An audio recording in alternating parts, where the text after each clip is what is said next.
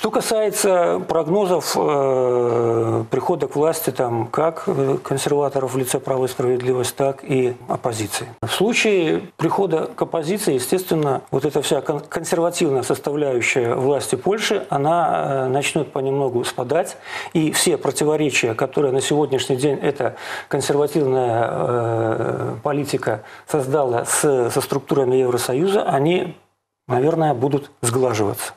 То есть мигрант, э, политика в отношении мигрантов, э, вот И та же самая история так. с абортами. Аборты, судебная реформа, политика в отношении мигрантов. Может быть, что-то поменяется в военной сфере. И, видимо, на первый план все-таки в политике Польши выйдут э, не США на сегодняшний день, а структуры Евросоюза.